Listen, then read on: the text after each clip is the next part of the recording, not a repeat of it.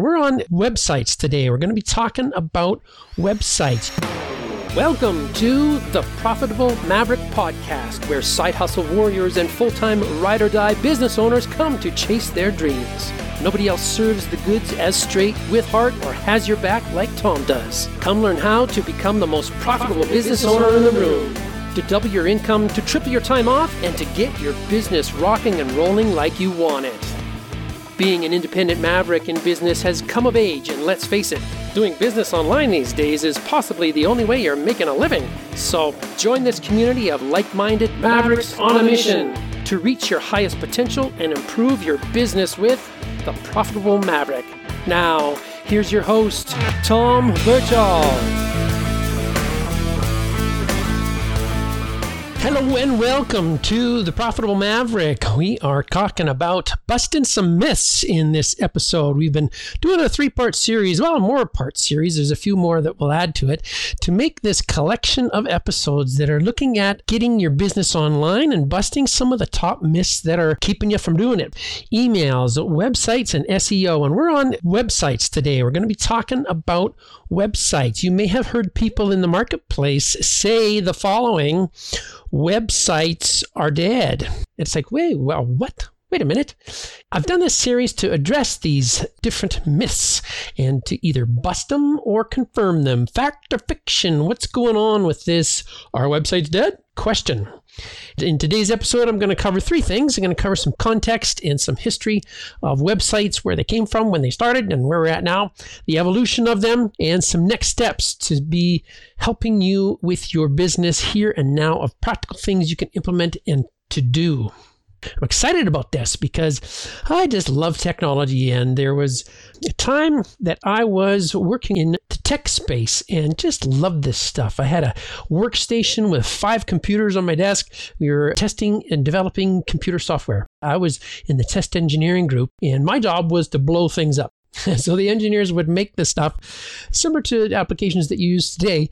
And my job and team was there to see what bugs were in that software before it was released out into the marketplace. And so we would work with this alpha beta ship model. Uh, my job was to like I said, blow things up. There was this love hate relationship between me and the engineering department because when we were successful at our job, it was pointing out how they weren't successful at their job. And so uh, it was a lot of fun.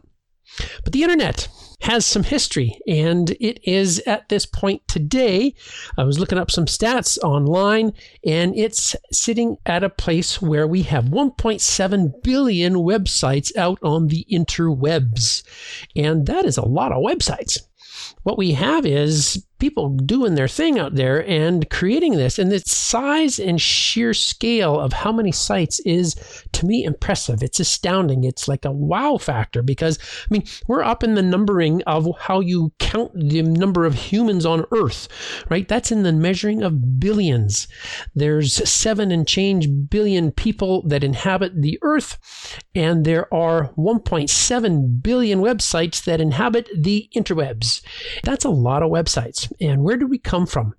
Where did this all start? Well, in 80s, 1989 is when the internet was started, and a gentleman by the name of Tim Berners-Lee is the person who's been attributed as starting the internet. Was in France and Switzerland, I want to say at CERN. So uh, you may have heard of the Hadron Collider. That's where they take subatomic particles and they accelerate one very fast in one direction and they send another off in the other direction very fast and then they line them up so that they collide and do experiments and see what happens. And that Hadron Collider is from an organization called CERN, which stands for the European Council for Nuclear Research. And because it's in France, sometimes in French uh, they switch words around. So the literal translation to match up with the acronym would be Council European Research Nuclear. Nonetheless, it's where literally rocket scientists and some of the most advanced minds on our planet are figuring out how to work with science and quantum physics. It's an exciting thing. I don't want to get sidetracked with that, but that's where it started.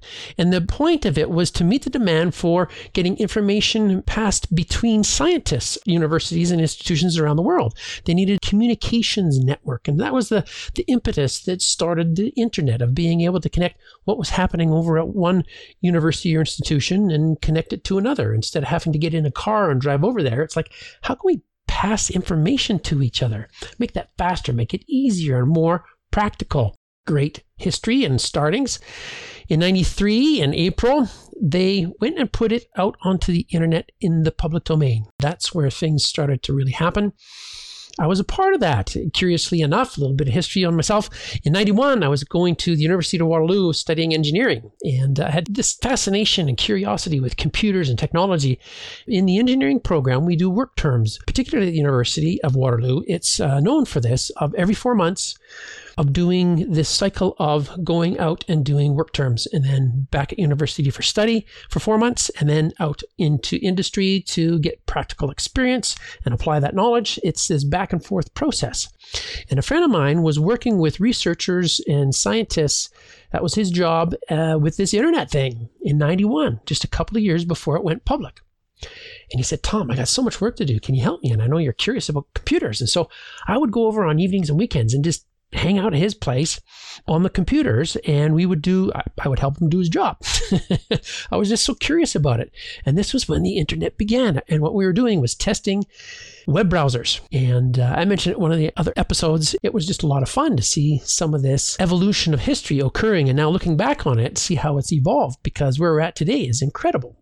We have so many different tools systems and processes that we can use online. I'm going to talk through some of that stuff what I'm curious about too is is the practical economics of websites and the internet. That that becomes a, a key piece because the promise is that we can do business on the internet. And uh, I've been speaking about this for years, and I did one of my first talks in public at the University of Calgary in '97, I think it was, to the MBA program on what it was like doing business on the internet. Because the company I work for, one of the top tech companies in the world, Nortel Networks, they asked our company, hey, who's your top guy on the internet?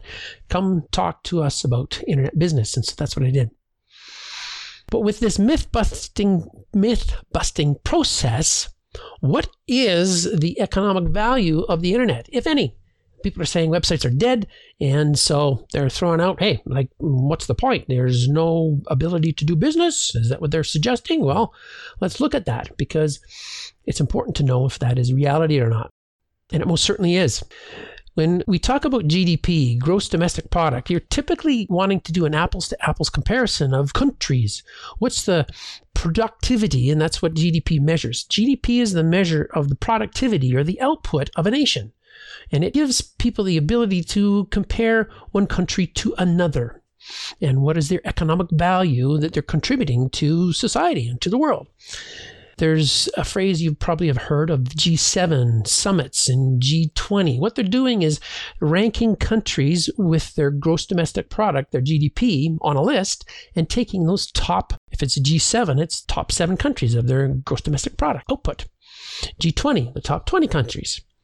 And to give you some context of the size and sheer mass of this, interesting fun fact in the United States, the state of California measuring its own GDP of the production of that state, what it produces and creates as an economic engine, and its contribution. Some of the stats I looked at place it, if it was a country in and of itself, it would be the eighth largest or eighth on that list country in the world. Wow, that's incredible. So its contribution to the United States is very significant in and of itself.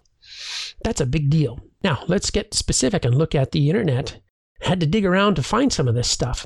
What I found was Reuters, here's the source. They're saying that the rapidly growing internet sector accounted for 2.1 trillion of the US economy, and that was in 2018. That's a lot. We're not talking millions with an M or billions with a B, we're talking trillions with a T. That's incredible. And that accounts for about 10% of the nation's GDP. Wow. So the internet, which is made up of websites, that's what runs it. Like that's the real estate, the thing that you go to when you're on it. The activity you do is you go to websites. And those websites are accounting for 10% of the United States' GDP, gross domestic product. That is huge. There's another report by the Boston Consulting Group. In the UK, The internet's contribution is more than that of construction and education. In the US, it exceeds the federal government's percentage of GDP. Wow. The internet economy, another one reads on in the Boston Consulting Group's report that I was looking at, and I'll put a link to this in the show notes. The internet economy in the developing markets of the G20 will grow at an annual rate of 8%, far outpacing just about every traditional economic sector, producing both wealth and jobs. So, the internet and the websites on it are a formidable force economic engine generating trillions of dollars in revenue and productivity, producing a lot of jobs and a lot of wealth for folks. Goes on to comment specifically about small business, and this is what I was looking for: is where does small business fit into that? Because that's applicable to you and to me here.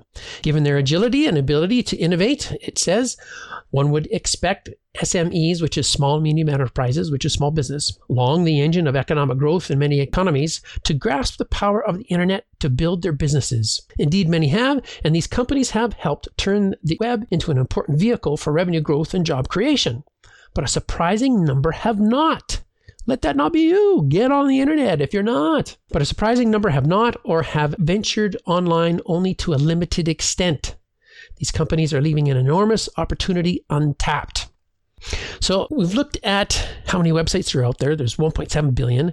We're looking at it as an economic engine. Is it valid or not? And most certainly it is.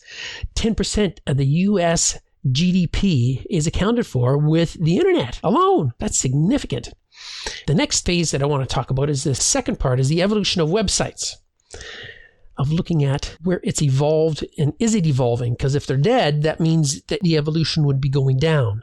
And if it's going up, then it would mean it's very alive. So, what has happened over history, historically, with the evolution of websites? And you may have heard of this phrase Web 2.0 and Web 1.0 and Web 3.0. And like, what does that mean? I wanted to break that down and explain that to you. I had on one of the other episodes, but don't want to leave you hanging. If you want to get more information, go look that up about three or four episodes back. But uh, right here, right now, for our purposes, just the context of it is simply an easy way to look at the web growth of 1.0, 2.0, 3.0 is simply by how many commas are on the websites. So Web.0 has one comma in the number. It was hundreds of thousands. Web 2.0 is hundreds of millions, and we're getting into two commas to count how many websites there are. And now we're getting into billions. There's three commas to get into the billions of websites. And so that's one measure the practical reality of it is when Web 1.0, that first iteration of the web and growth of the web, and what I spoke of in the other episode was talking about this crawl, walk, run process that just about everything that we do in business and life has these baby steps that we start out with and then get going a little bit faster and more steady on your feet and then get to running.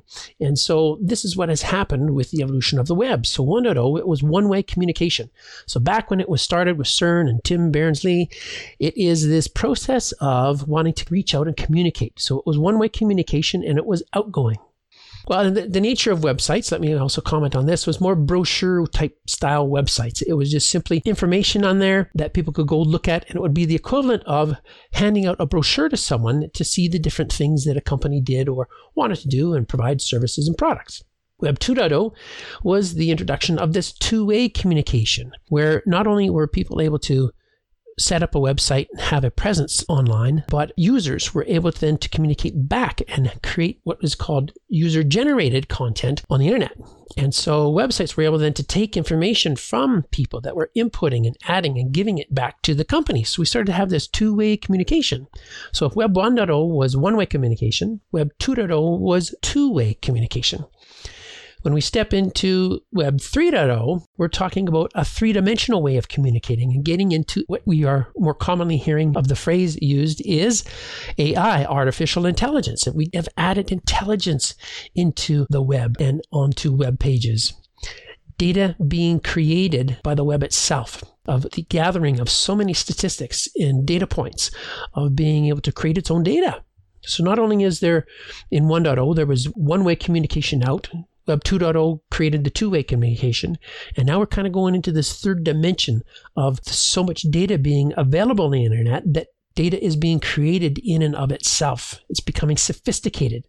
We're numbering into the three commas to number how many websites there are into the billions. So the web most definitely is growing. It's not declining, but it's increasing in its scope and scale.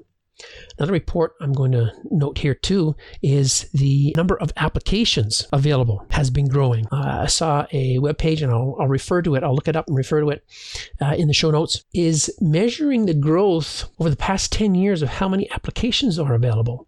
It's been hundreds and then into the thousands, and we're sitting at this year about 8,000 different web applications that are available to us on the interwebs.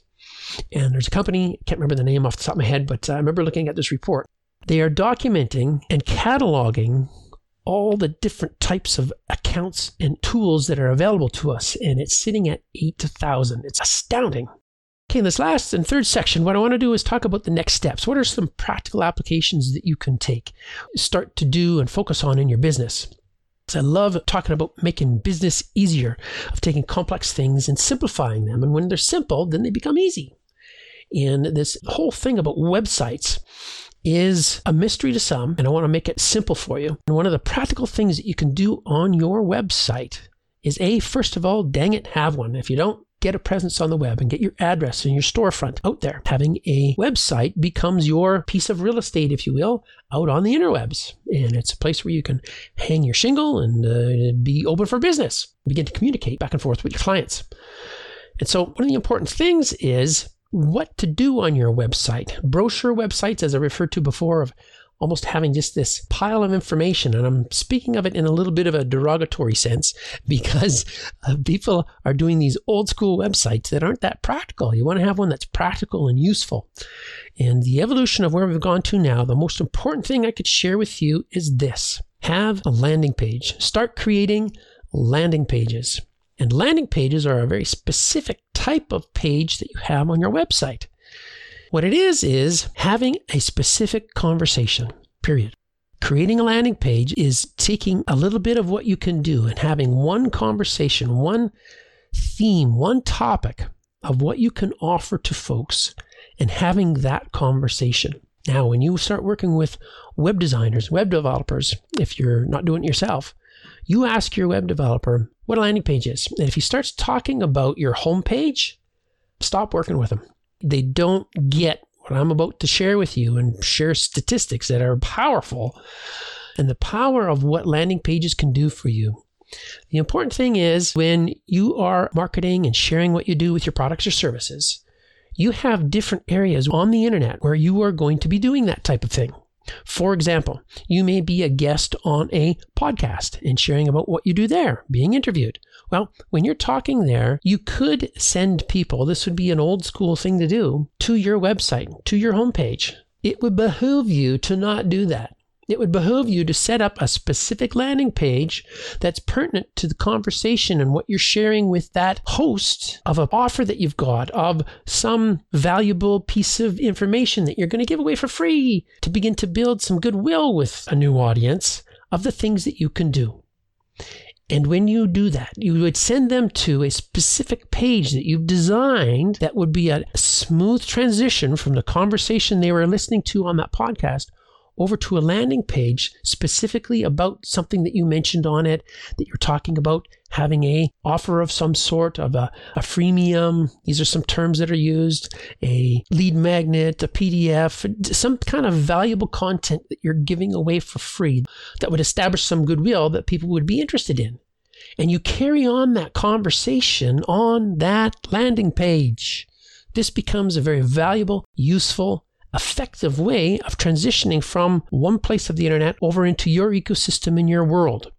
Now, the problem is if you send them to your home page, there's so many things that are probably listed there. It's confusing. And you've taken a user, a listener, someone experiencing you for the first time from a easily followable conversation over here to a distracted conversation of your homepage over there. So don't do that. Don't be doing that.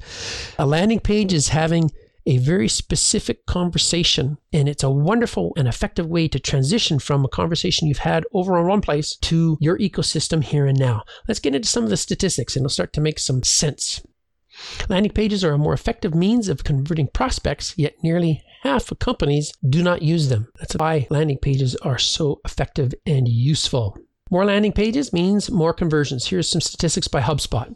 Companies with 10 to 15, and I really want to highlight this. If there's one thing you're taking away from this episode, this is it here and now. Companies with 10 to 15 landing pages increase leads by 55%. That is significant. But wait, there's more. Companies with 40 or more landing pages, 40, can you imagine? Start to imagine. This is a challenge for you. Companies with 40 or more landing pages get 12 times more leads. That's 12,000% more leads than those with five or less. So we've got a few categories here. We've got five or less, we've got 10 to 15, and then we've got this category of 40 or more. This is hugely significant. I just can't highlight it enough. The need and the importance for you to create more landing pages on your website. What that means is you're starting to identify these very unique and specific conversations that are happening in your world and in the marketplace when you're out in other people's worlds. And what you want to do is transition and bring people from other worlds on the internet into yours. And when you have a landing page, it's the key thing for doing that. Let's look at some more statistics and important things. Unfortunately, 48% of landing pages contain more than one offer. This is from Marketing Experiments. The first rule of landing pages is one offer per page. That's a really important thing to highlight here. Don't have a bunch of distracting things of all the products and services that you can do because you probably have more than one. But on a given landing page, on one landing page, have one conversation and one offer. As a matter of fact, don't even have menus. So on your regular website, on your normal part of your website, you're going to have a header with the menu items, right? Of your about page and a blog, perhaps, and a contact us, all these different things for people to get in touch with you for, which is great. But on a landing page, no, no, no. Don't be doing that on a landing page. On a landing page, you want to clean that all off. You want to make it very clean and have just one thing, one offer, one conversation. Let me repeat this. Unfortunately, 48% of landing pages contain more than one offer. The first rule of landing pages is one offer per page.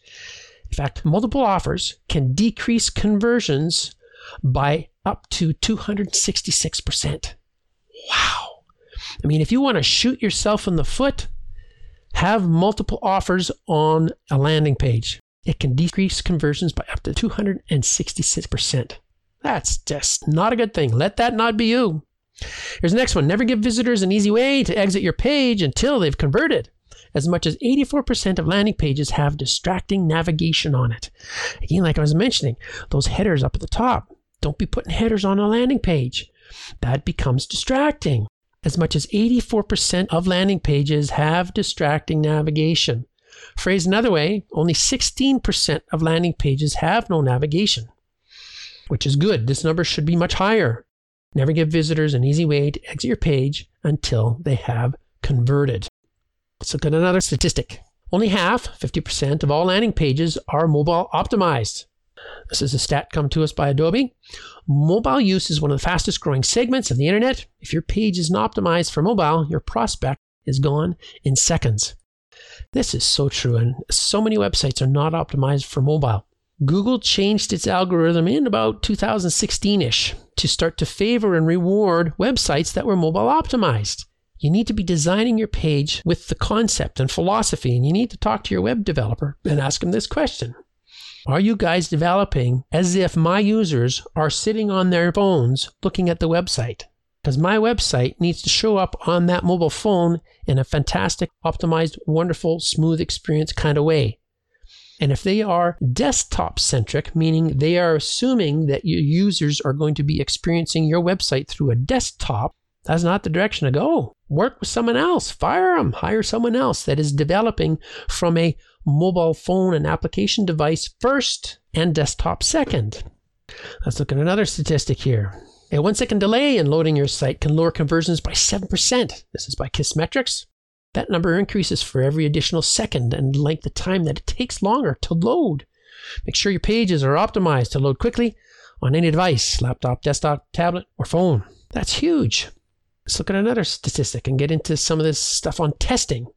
Getting landing pages built and tested is a top five challenge for marketers. What this is talking about is yeah, it's a lot of work. It takes effort, focus, attention, energy, design, strategy to think of the different conversations you can be having, particularly if you want to get up to that threshold of having 40 landing pages or more to get that 12 times increase in your revenue or of leads. If you're getting 12 times more leads, you're getting that much more revenue.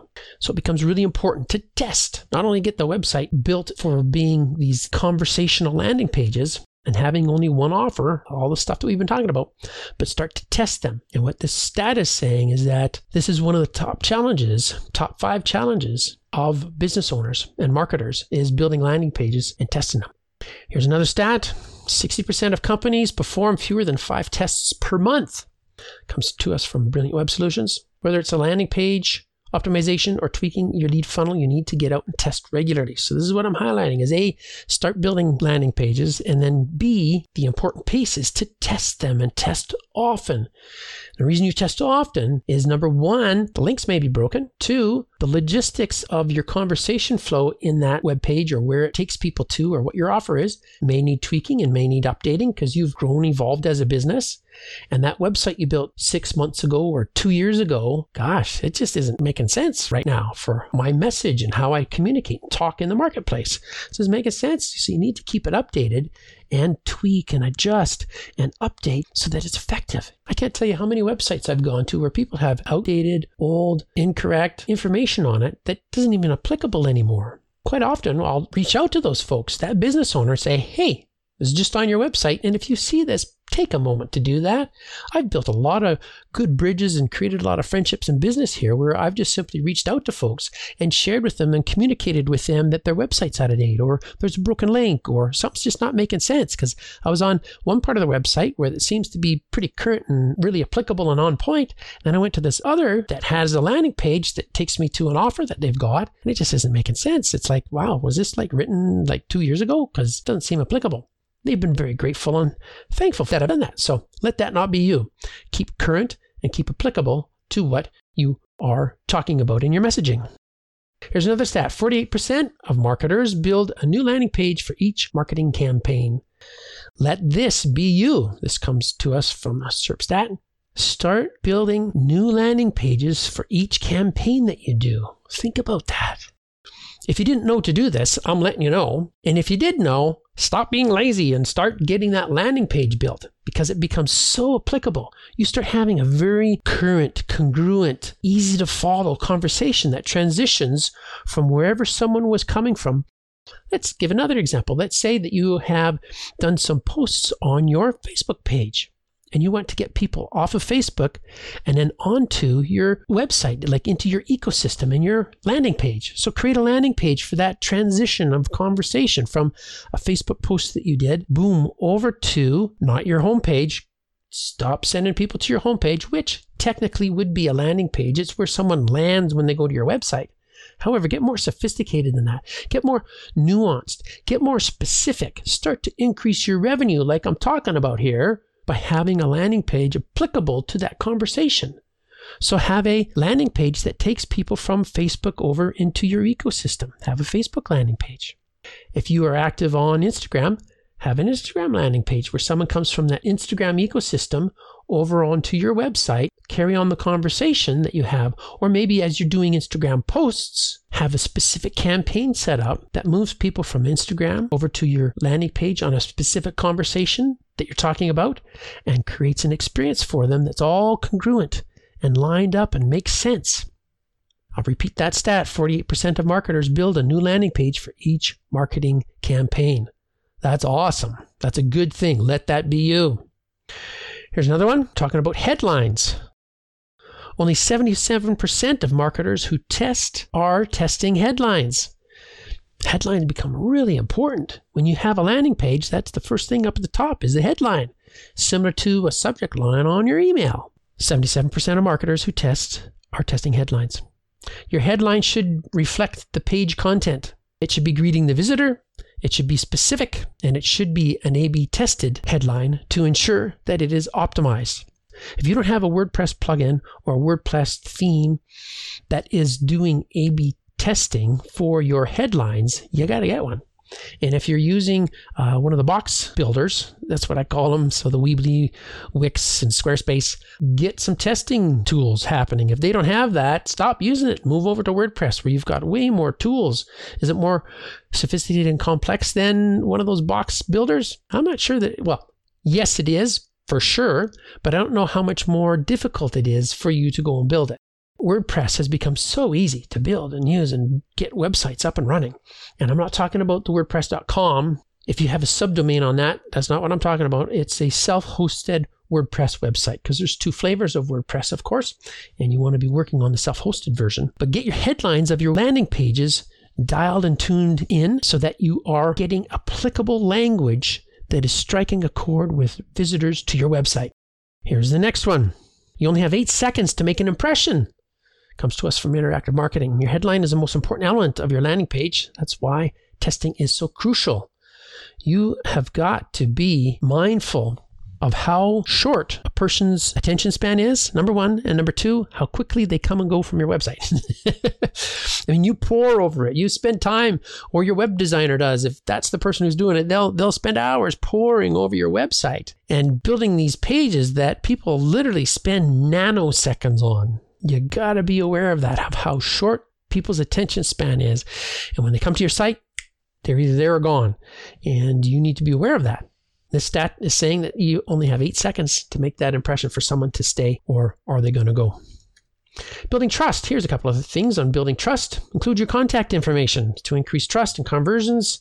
Comes to us from Kissmetrics, including something as simple as a phone number can increase conversions. People feel more comfortable sharing their information if you have shared yours. Here's another stat 88% of consumers trust testimonials and reviews. Reviewers and testimonials can up the trust quotient and increase landing page conversions. That becomes really important. Share some of the testimonials that you've got. And again, if you've got a automated process and a system, right? I love systems. Systemize the testimonials. Get a systematic way of processing testimonials from your clients and customers. Set it up as a functional tool on your website. This is where we're getting into Web 3.0, right? In an email that you've sent out to clients just following up on some of your customer service, or they've recently bought a product of yours and they're really happy with it, which is the best time to do a testimonial. Say, hey, hit this link. It'll take you over to my website and you can share with me a testimonial of your experience with us. We've got a couple of questions there so that it's formatted and a little spot for them to upload a photo and they can fill in all that information and you can begin to systematically collect testimonials. Huge win for your website. Then you can start to share them and use them on strategic places on your website. For example, on landing pages. Here's a little bit more on testing. I want to hit home the point that testing becomes really important and valuable. Targeting and testing correctly can increase conversion rates by up to 300%. Wow! I'm going to repeat that, say that again. Targeting and testing correctly can increase conversion rates by up to 300%. Correctly targeting your message to your buyer personas will have most impact on your landing page performance. That is huge and very valuable for you to go and do. Here's another one. Don't neglect your headline. We talked about that earlier. 90% of visitors who read your headline will also read your call to action, your CTA. This comes to us from Marketing Sherpa. The headline is the key. If they don't read it, they won't go any further down the page the majority of the time.